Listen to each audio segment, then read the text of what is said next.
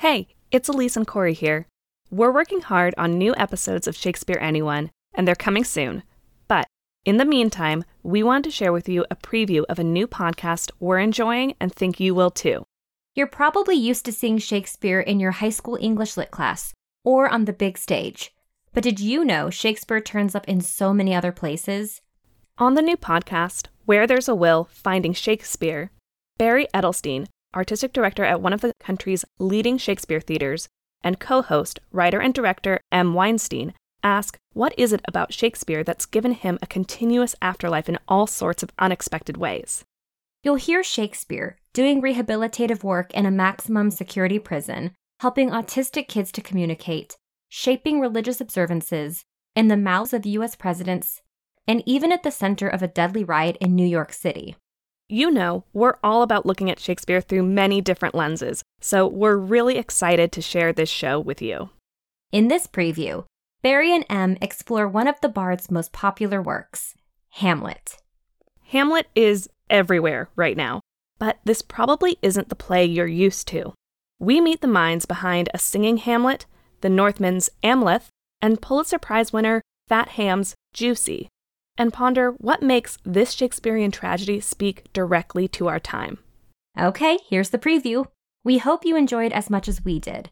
You can hear the full episode and more from Where There's a Will Finding Shakespeare, wherever you get podcasts. Bit. Czy nie bit? Kto mi odpowie? Čo šlakt ducha viac? Či trpne znašat? Strely a šipy zlostný šťastný. Hey, Em. Hey, Barry. You know what that is we're hearing? Um, it sounds like someone very serious speaking in an Eastern European language of some sort. Exactly. And we're also hearing the sound of a busman's holiday. A busman's holiday, beg your pardon? You know, when you go on vacation and end up doing the same thing you do at work. Sounds like a story's coming. So, I run a Shakespeare theater, right? The Old Globe in San Diego. Now, my wife is in the travel business, and last summer her company took a group on a riverboat trip down the Danube River. We made that our family's summer vacation. That sounds amazing. It was gorgeous. Vienna, Budapest, all these little Austrian villages, and the scenery on the Danube is like breathtaking. One day, we dock in Bratislava, which is the capital of Slovakia. My wife had to work, my kids didn't feel like getting off the boat, so I went wandering around. One of the highlights of this really charming city is a huge medieval castle that's perched on a hill overlooking the whole place. I hiked up, and the views are stunning. You see what looks like half of Europe. Nice. And the castle itself is amazing. I went walking around through gardens and big old gates and huge wooden doors. I go down this long corridor and I turn a corner into some random courtyard, and all of a sudden, I'm facing a little stage with lighting and rows and rows of seats and sound equipment and like an army of people milling around. And I realize that somebody's made a theater here. And there's a company of actors rehearsing a play, and so I watch for a while. Umriet. Spat. Viac. There's a guy who's the star. He's smoking a cigarette, which everybody in Bratislava is doing, and he's wearing this long black coat. He's intense looking. His eyes are darting around like his soul is on fire. And he walks center stage and he launches into this long speech, and I'm listening, and the penny drops. He's Hamlet.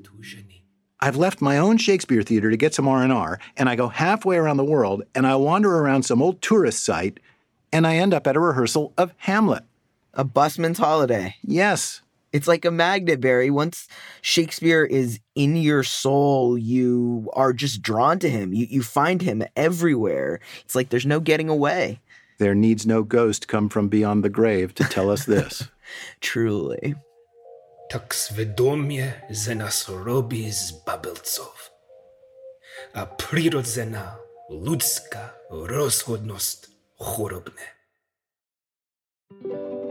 I'm Barry Edelstein, and I run the Old Globe in San Diego, one of the country's leading Shakespeare theaters. And this is Where There's a Will Finding Shakespeare from the Globe and Pushkin Industries. Our show discovers Shakespeare in all sorts of unexpected places and asks what he's doing there and what his presence means about him and about us. My companion on this search for Old William is a friend and colleague with their own deep interest in Shakespeare, the writer and director, Em Weinstein. That sounds like it was a great vacation, Barry. The cameo from the Melancholy Dane notwithstanding. He made a cameo in my vacation, but he's been a star everywhere else. It's been the year of Hamlet, Em. The Metropolitan Opera in New York premiered a new Hamlet opera.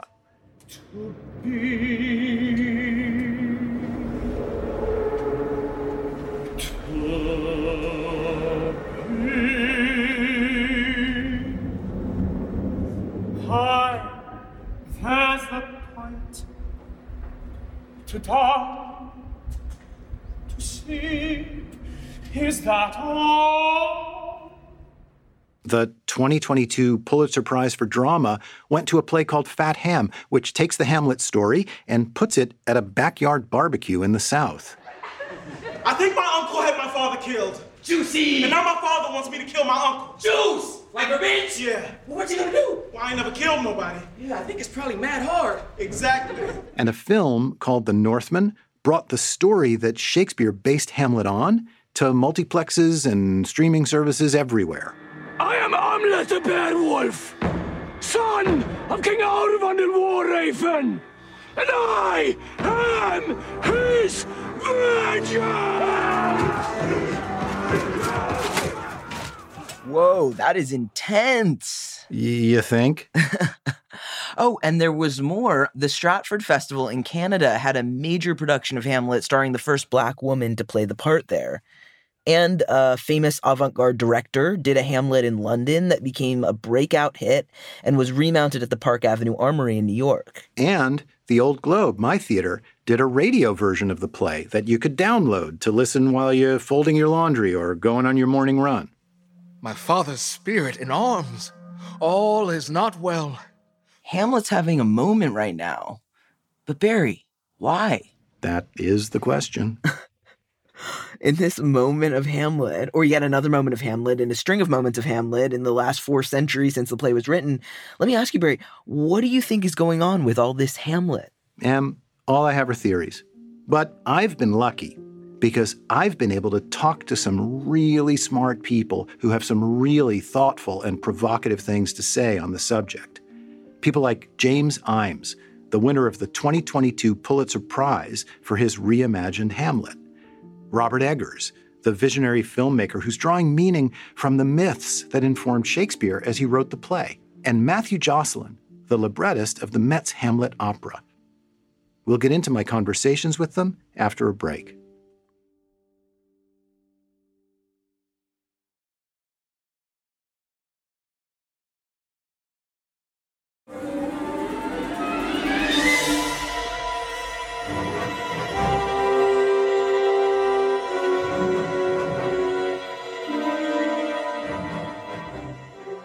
A full disclosure, I did not see the opera at the Metropolitan Opera House. I saw it at 9 a.m. in a multiplex in San Diego. Me and 20 other, you know, hardy souls who got up early. You are virtuous beyond words. That's Matthew Jocelyn. The Met Live in HD simulcasts Metropolitan Opera performances to cinemas all over the world, including a really thrilling new opera of Hamlet. Matthew is the librettist. I asked him to explain what that means. It's funny, when I arrived at the Met for this present series of performances, it took a couple of days for me to get my security pass. So I finally went to the head of security and said, I, you know, I need to check in every day with all of my certificates. Why don't I have my security pass? And she said, Oh, you're Matthew Jocelyn. You're the librettist. I just don't know what category to put you in. I've never met a librettist before. And I said, That's all right. Most of us are dead. so, to explain what is a librettist, we are essentially the book writer. That is, we're the people who write the text and the words that are going to be put to music for an opera.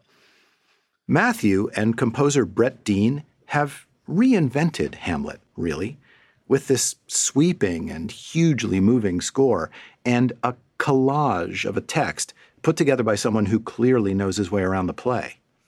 Shakespeare has been frequently brought into the opera house. Famously, Giuseppe Verdi did a bunch of them. Uh, Rossini, Britten, Adès, right? Purcell. What is that about? Why make Shakespeare into an opera? Great opera is inherently theatrical. It's looking for theatrical moments and broad, large theatrical gestures that at the same time contain some kind of broad emotional content, a, a, sweep with which one can tell a story and grip the emotional fiber of the audience. And Shakespeare was a master of that. He was a master of finding a narrative that had both the dramatic content and the emotional content and the the intellectual or the thinking content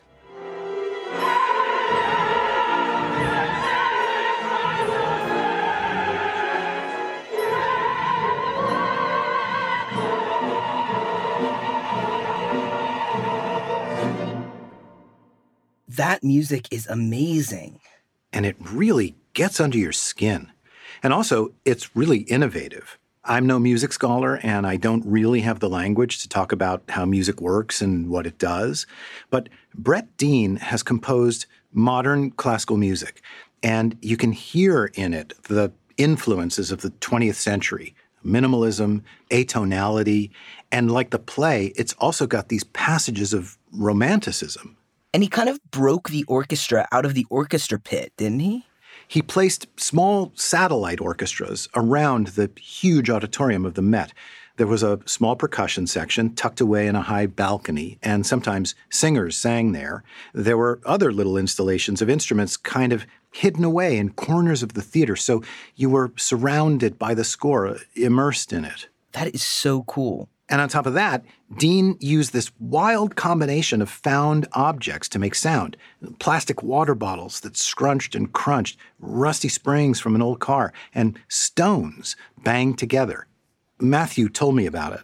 The principle was how do we get inside Hamlet's head? How do we have the experience of something that is all invasive and all pervasive and from which one cannot extricate oneself, and Hamlet cannot extricate himself from his own thoughts. And that's exactly what the orchestra is providing us with as an experience. And in the same way that Brett Dean sort of fractured the orchestra into bits and spread it around the place, Matthew took a kind of kaleidoscopic approach to the text of Hamlet. You reassigned lines from one character to another, you rearranged scenes. So you entered into almost as a co author with Shakespeare. Is that fair to say? Yeah, he was very generous with his uh, co authorship, I have to say, because he provided me with the essential material and he made no, put up no obstacles whatsoever to my delving into it. I asked Matthew the big question why Hamlet? Why now? Yeah, there's a kind of um, prevalence of this unknowable hero, this person who seems to experience life in such an intense way, experiences loss in such an intense way, and love in such an intense way. The play is essentially also about this moral battle. Do I follow my father who's asking me to be untrue to myself, who's asking me to become a man of revenge when I'm a man of philosophy, who's asking me to become a man of prosaic action when I'm a man of poetry? Or do I follow my own poetic self and be the lover that I am with Ophelia and be the and be the the soul that I am within the world?